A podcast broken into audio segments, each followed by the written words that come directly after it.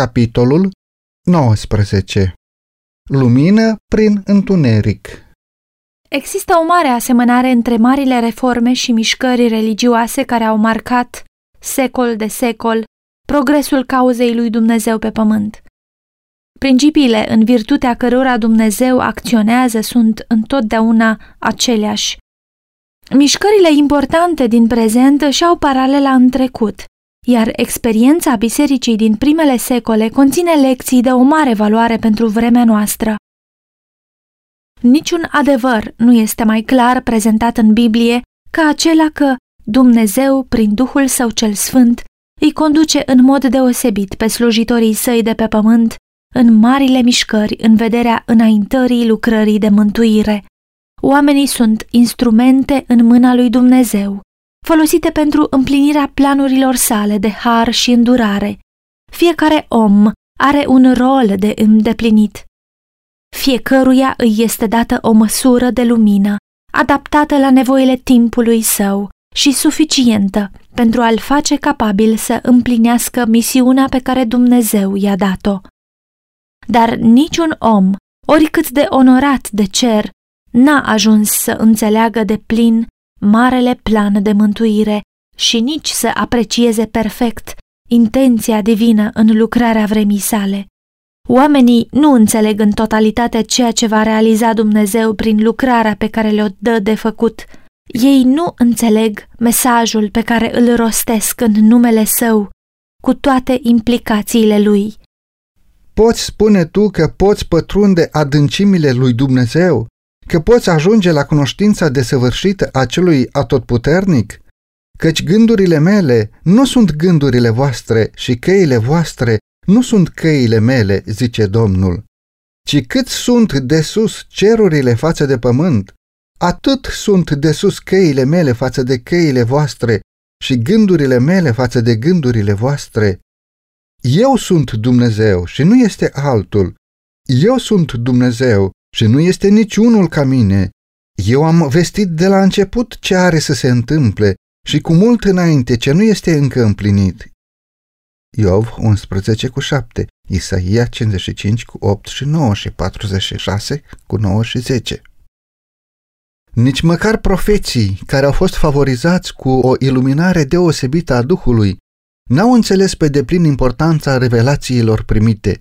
Semnificația lor avea să le fie dezvăluită de-a lungul secolelor, pe măsură ce poporul lui Dumnezeu urma să aibă nevoie de îndrumarea cuprinsă în ele. Petru, scriind despre mântuirea adusă la lumină prin Evanghelie, spunea: prorocii care au prorocit despre harul care vă era păstrat vouă au făcut din mântuirea aceasta ținta cercetărilor și căutărilor stăruitoare.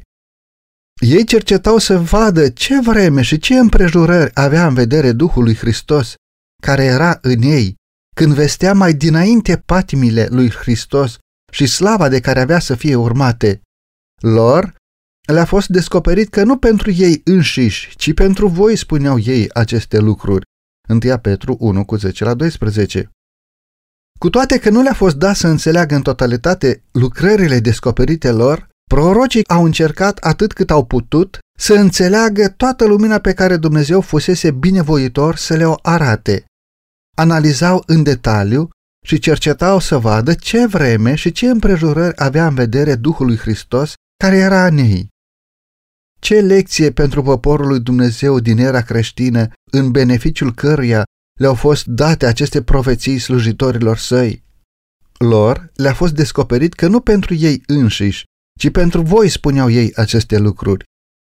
Priviți-i pe acești oameni sfinți al lui Dumnezeu, cercetând și căutând stăruitor descoperirile date lor pentru generațiile care nu se născuseră încă. Comparați zelul lor sfânt cu indiferența cu care cei favorizați din timpul sfârșitului tratează acest dar al cerului. Ce mustrare pentru nepăsarea iubitoare de comoditate și de lume, care se mulțumește să declare că profețiile nu pot fi înțelese. Deși mintea mărginită a oamenilor nu este în stare să perceapă sfaturile celui infinit sau să înțeleagă pe deplin realizarea planurilor sale, adesea Eroarea sau neglijența din partea lor reprezintă cauza pentru care înțeleg într-o atât de mică măsură mesajele cerului. Nu rareori mintea oamenilor și chiar a slujitorilor lui Dumnezeu este atât de orbită de păreri, de tradiții și de învățături omenești false, încât nu sunt în stare să înțeleagă decât în parte lucrările mari pe care El le-a dezvăluit în cuvântul Său. Așa s-a întâmplat cu ucenicii lui Hristos, chiar când Mântuitorul era personal cu ei. Mintea lor era dominată de concepția populară cu privire la Mesia, ca prinț pământesc ce urma să îl ridice pe Israel pe tronul împărăției universale, și n-au putut să înțeleagă cuvintele prin care El le vestea suferințele și moartea Sa. Însuși Iisus îi trimisese cu solia: s-a împlinit vremea și împărăția lui Dumnezeu este aproape, pocăiți-vă și credeți în Evanghelie. Marcu 1,15. Această solie avea la bază profeția din Daniel, capitolul 9. Îngerul declarase că cele 69 de săptămâni se întind până la Mesia, Cârmuitorul, și ucenicii așteptau cu mari speranțe și bucurie instaurarea împărăției lui Mesia la Ierusalim pentru a guverna întregul pământ. Ei predicau mesajul încredințat de Hristos, cu toate că înțelegeau greșit sensul lui. Deși proclamarea lor se întemeia pe pasajul din Daniel, capitolul 9, versetul 25, ei nu vedeau în versetul următor al aceluiași capitol că Mesia urma să fie omorât. Încă de la naștere, inima lor fusese îndrumată să aștepte gloria unei împărății pământești, lucru care le-a orbit înțelegerea atât cu privire la prevederile profeției, cât și cu privire la cuvintele lui Hristos. Ei și-au îndeplinit misiunea adresându-i națiunii iudaice chemarea plină de milă, după care exact atunci când așteptau să-L vadă pe Domnul lor, urcând pe tronul lui David, L-au văzut prins ca un răufăcător, biciuit, batjocorit, condamnat și înălțat pe crucea de pe Golgota. Ce disperare și chin au frânt inima ucenicilor în zilele când Domnul lor dormea în mormânt. Hristos venise exact la timpul și în modul prezis de profeție. Mărturia Scripturii se împlinise în toate amănuntele lucrării Sale. El predicase solia mântuirii și îi învățase ca unul care avea putere. Inimile ascultătorilor Săi mărturiseau că solia era din cer. Cuvântul și Duhul lui Dumnezeu au confirmat mandatul divin al Fiului Său. Ucenicii erau încă atașați cu o dragoste eternă de Domnul lor iubit. Totuși, mintea lor era învăluită în nesiguranță și îndoială. În chinul lor nu și-au amintit de cuvintele lui Hristos care făceau referire la viitoarele Sale suferințe și la moarte. Dacă Iisus din Nazaret a fost adevăratul Mesia, atunci ar mai fi ei cuprinși de mâhnire și dezamăgire? Aceasta era întrebarea care le tortura sufletul în timp ce Mântuitorul zăcea în mormânt, în disperatele ore ale acelui sabat care despărțea moartea de învierea Sa. Deși noaptea întristării adunase nori de întuneric în jurul acestor urmași al lui Iisus Hristos, ei n-au fost părăsiți. Profetul spune: chiar dacă stau în întuneric, totuși Domnul este lumina mea. El mă va scoate la lumină și voi privi dreptatea Lui. Mica 7,8-9. Iată că nici chiar întunericul nu este întunecos pentru tine, ci noaptea strălucește ca ziua și întunericul ca lumina.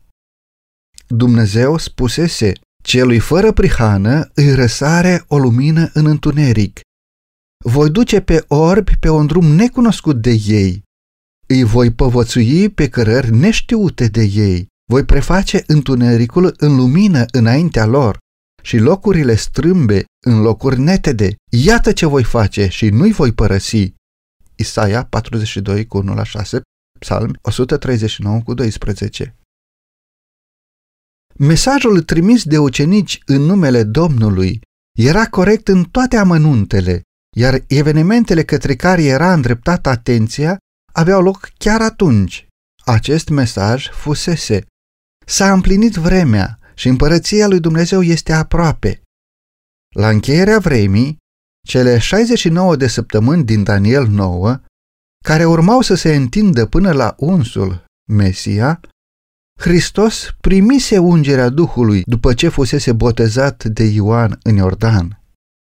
Iar împărăția lui Dumnezeu, despre care ei spuseseră că era aproape, a fost instaurată prin moartea lui Hristos. Această împărăție nu era așa cum fuseseră ei învățați să creadă, o împărăție pământească. Nu era nici acea împărăție viitoare eternă care se va întemeia când domnia, stăpânirea și puterea tuturor împăraților care sunt pretutindeni sub ceruri se vor da poporului sfinților celui prea înalt. Acea împărăție veșnică în care toate puterile îi vor sluji și îl vor asculta. Daniel 7:27. În Biblie, expresia împărăția lui Dumnezeu este folosită cu referire atât la împărăția Harului, cât și la împărăția slavei. Împărăția Harului este scoasă în evidență de Pavel în epistola către evrei.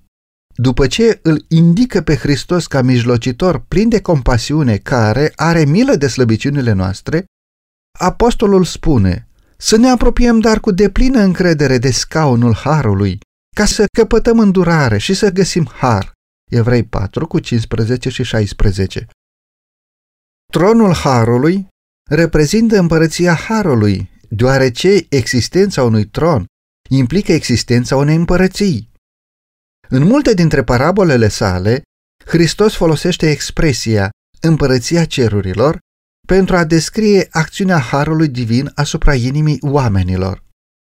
Tot astfel, tronul slavei reprezintă împărăția slavei, se referă cuvintele Mântuitorului: când va veni Fiul omului în slava sa, cu toți sfinții îngeri, va ședea pe scaunul de domnie al slavei sale. Toate neamurile vor fi adunate înaintea lui. Matei 25:31-32. Această împărăție urmează să fie instaurată în viitor. Nu se va întemeia până la a doua venire a lui Hristos. Împărăția Harului a fost instituită imediat după căderea omului, când a fost întocmit planul pentru răscumpărarea omenirii vinovate. Această împărăție exista atunci în planul lui Dumnezeu și în virtutea promisiunilor sale, iar oamenii puteau să devină supuși ei prin credință. Totuși ea nu a fost instaurată efectiv decât la moartea lui Hristos. Chiar și după începerea misiunii sale pe pământ, Mântuitorul, epuizat de încăpățânarea și nerecunoștința oamenilor, ar fi putut să se dea înapoi de la jertfa de pe Golgota. În Ghețemani, cupa suferinței tremura în mâna sa.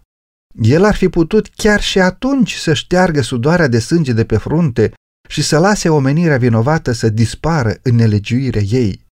Dacă ar fi făcut așa, nu mai putea exista nicio răscumpărare pentru omenirea căzută. Dar când Mântuitorul și-a dat viața și cu ultima suflare a strigat: s-a isprăvit, atunci a fost garantată împlinirea planului de răscumpărare. Promisiunea mântuirii făcută perechii păcătoase în Eden a fost ratificată.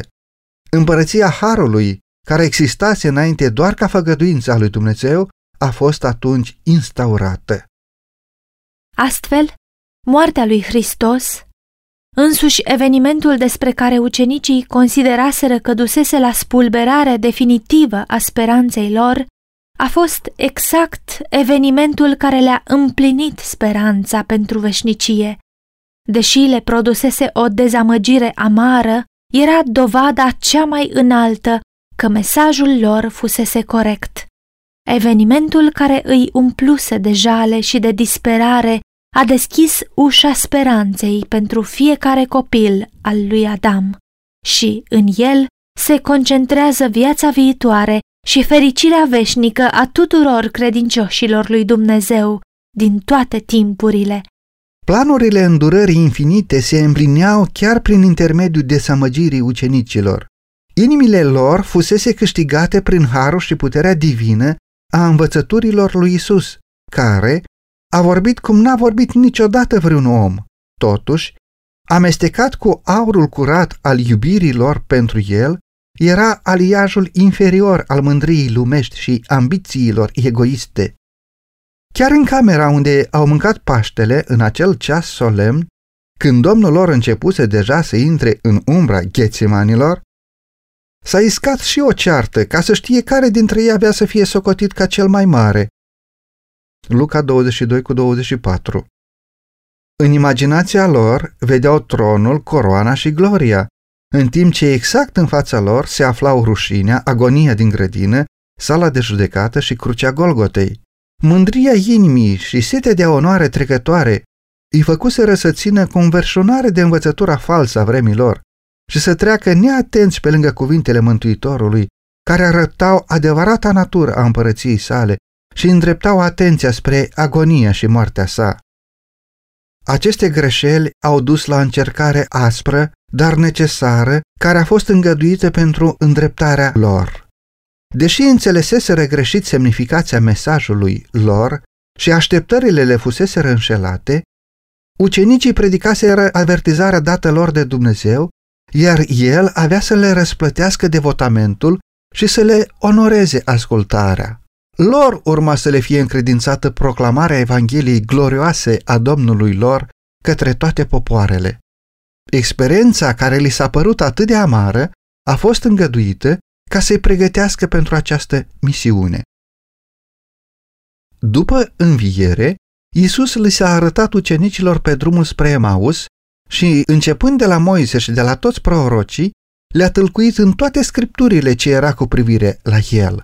Luca 24:27. Inimile ucenicilor au fost trezite. Credința le-a fost aprinsă.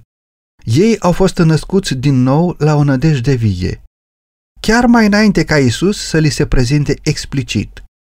Scopul său era acela de a le lumina înțelegerea și de a le consolida credința în cuvântul cel tare al profeției. El voia ca adevărul să prindă rădăcini puternice în mintea lor, pentru că era susținut nu numai de mărturia sa personală, ci și de dovezile incontestabile datorate simbolurilor și prefigurărilor din legea ceremonială și profețiilor Vechiului Testament. Era necesar ca urmașii lui Hristos să aibă o credință inteligentă, nu numai spre binele lor, ci și pentru a fi în stare să-L prezinte pe Hristos lumii. Ca un prim pas în acest demers, Iisus i-a îndemnat pe ucenicii săi către Moise și toți prorocii. Aceasta a fost mărturia dată de Mântuitorul înviat cu privire la valoarea și importanța scripturilor Vechiului Testament. Ce schimbare s-a produs în inima ucenicilor când au privit încă o dată fața iubită a Mântuitorului lor. Luca 24:32.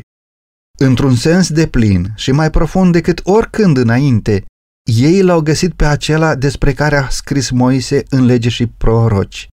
Nesiguranța, durerea și disperarea au făcut loc unei certitudini desăvârșite, unei credințe neumbrite. Ce lucru minunat că, după înălțarea sa, ei erau nelipsiți de la templu, lăudând și binecuvântând pe Dumnezeu. Oamenii, știind doar despre moartea infamă a Mântuitorului, se așteptau să vadă pe fețele lor expresia durerii, a confuziei și a înfrângerii, dar au văzut bucurie și biruință. Ce pregătire primiseră acești ucenici în vederea lucrării care îi aștepta! Trecuseră prin cea mai adâncă încercare posibilă și văzuseră cum fusese împlinit cuvântul lui Dumnezeu în mod glorios, când, din punct de vedere omenesc, totul era pierdut. De acum înainte, ce ar fi putut să descurajeze credința lor și ce ar fi putut să răcească patosul iubirii lor? În cea mai adâncă durere, ei au primit o puternică îmbărbătare, o speranță care a fost ca o ancoră a sufletului, tare și neclintită. Evrei 6:18-19. Fuseseră martorii înțelepciunii și puterii lui Dumnezeu și erau convinși că, nici moartea, nici lucrurile de acum, nici cele viitoare, nici înălțimea, nici adâncimea, nici altă făptură nu erau în stare să-i despartă de dragostea lui Dumnezeu, care este în Hristos Iisus, Domnul nostru. În toate aceste lucruri, spuneau ei, suntem mai mult decât biruitori prin acela care ne-a iubit. Romani 8:38-39. Cuvântul Domnului rămâne în veac. 1 Petru 1:25. Cine îi va osândi? Hristos a murit, ba mai mult, El a și înviat și stă la dreapta lui Dumnezeu și mijlocește pentru noi. Romani 8:34. Domnul a spus, poporul meu niciodată nu va mai fi de ocară. Ioel 2:26. Seara vine plânsul, iar dimineața veselia. Psalm 30:5. În ziua învierii, acești ucenici s-au întâlnit cu Hristos Iisus, Domnul nostru, și inima lor ardea în ei când ascultau cuvintele sale. I-au privit fruntea, mâinile și picioarele care fusese răzdrobite pentru ei. Înainte de înălțare, Iisus i-a condus până la Betania și, ridicându-și mâinile în semn de binecuvântare, le-a poruncit: duceți-vă în toată lumea și propovăduiți Evanghelia, adăugând: și iată că eu sunt cu voi în toate zilele. Marcu 16:15, Matei 28:20. În ziua Cincizecimii, Mângâietorul promis a coborât și le-a fost dată puterea de sus, iar sufletele credincioșilor au tresăltat dându-și seama de prezența Domnului lor.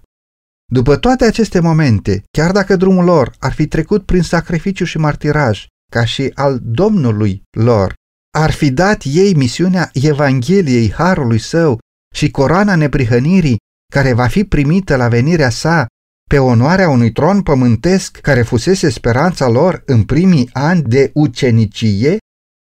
El, care poate să facă nespus mai mult decât cerem sau gândim noi, le-a acordat împreună cu părtășia la suferințele sale și părtășia la bucuria sa, bucuria de a duce pe mulți fii la slavă, o bucurie nerostită, o greutate veșnică de slavă, cu care, spune Pavel, întristările noastre ușoare de o clipă nu sunt vrednice să fie comparate. Efeseni 3:20, Evrei 2:10, a doua Corinteni 4:17 și Romani 8:18. Experiența ucenicilor care au predicat Evanghelia Împărăției la prima venire a lui Hristos are corespondentul în experiența acelora care au proclamat cea de-a doua venire a lui. După cum ucenicii au mers predicând, s-a împlinit vremea și împărăția lui Dumnezeu este aproape, tot așa Miller și colaboratorii lui au proclamat faptul că cea mai lungă și, în același timp, ultima perioadă profetică menționată în Biblie era pe punctul să se încheie, că judecata era aproape, iar împărăția veșnică urma să înceapă. Predicarea ucenicilor privind împlinirea vremii se întemeia pe cele 70 de săptămâni din Daniel 9. Miller și colaboratorii lui anunțau încheierea celor 2300 de zile din Daniel 8 cu versetul 14, din care cele 70 de săptămâni formau o parte. Ceea ce au predicat și unii și alții a avut ca bază împlinirea unei părți diferite din aceeași mare perioadă profetică. Asemenea primilor ucenici, William Miller și colaboratorii lui n-au înțeles pe deplin importanța mesajului transmis. Erori care fuseseră înrădăcinate de mult timp în biserică i-au împiedicat să ajungă la o interpretare corectă a unui punct important din profeție. De aceea, deși au vestit solia pe care Dumnezeu le-o încredințase să o ducă lumii, din cauza interpretării greșite a profeției, ei au suferit o dezamăgire. Explicând pasajul din Daniel 8:14, până vor trece 2300 de seri și dimineți, apoi sfântul locaș va fi curățit, Miller, așa cum s-a amintit, a adoptat concepția unanim acceptată că sanctuarul era pământul, considerând că această curățire a sanctuarului reprezintă curățirea pământului prin foc la venirea Domnului. Prin urmare, când a descoperit că încheierea celor 2300 de zile era prezise cu exactitate, el a tras concluzia că aceasta indica momentul celei de-a doua veniri. Greșeala lui a fost determinată de acceptarea concepției larg răspândite privind semnificația sanctuarului. În sistemul ceremonial, care era o prefigurare al jertfei și preoției lui Hristos, curățirea sanctuarului era ultimul serviciu îndeplinit de către marele preot în ciclul anual de slujire. Era ultima etapă a ispășirii, îndepărtarea păcatului din Israel. Ea simboliza ultima fază a lucrării marelui nostru preot din ceruri, prin îndepărtarea sau ștergerea păcatelor poporului său, înregistrate în rapoartele cerului. Acest lucru presupune o anumită cercetare, o acțiune de judecare și precede venirea lui Hristos pe norii cerului cu putere și slavă mare, deoarece, când El revine, toate cazurile au fost deja decise. Iisus spune: răsplata mea este cu mine, ca să dau fiecăruia după fapta lui. Apocalipsa 22,12. Această judecată, care precede a doua venire, este proclamată de primul înger din Apocalipsa 14,7. Temeți-vă de Dumnezeu și dați-i slavă, căci a venit ceasul judecății lui. Cei care au rostit această avertizare au rostit mesajul potrivit la timpul potrivit. Dar, așa cum primii ucenici au declarat, s-a împlinit vremea și împărăția lui Dumnezeu este aproape, bazându-se pe profeția din Daniel, capitolul 9, dar nu au înțeles că moartea lui Mesia era prezisă în același capitol din Scriptură, tot așa Miller și colaboratorii lui au predicat bazându-se pe Daniel 8,14 și Apocalipsa 14,7, fără să observe că Apocalipsa 14 mai conținea și alte mesaje care trebuiau și ele proclamate înainte de venirea Domnului. După cum ucenicii au greșit cu privire la împărăția care urma să fie instaurată la finalul celor 70 de săptămâni, la fel au greșit și adventiștii în legătură cu evenimentul care avea să aibă loc la încheierea celor 2300 de zile. În ambele cazuri, a fost o acceptare sau mai degrabă o aderare la erorile populare, care au orbit mintea față de adevăr. Și ucenicii și mileriții au împlinit voia lui Dumnezeu proclamând mesajul dorit de El. Și unii și alții s-au confruntat cu desamăgirea din cauza greșitei interpretări date mesajului. Totuși, Dumnezeu și-a împlinit beneficul plan prin faptul că a permis ca avertizarea cu privire la judecată să fie prezentată exact așa cum trebuia. Ziua cea mare era aproape și, în providența sa, oamenii au fost puși la proba timpului limitat pe care îl mai aveau la dispoziție, pentru a li se demonstra ceea ce era în inima lor.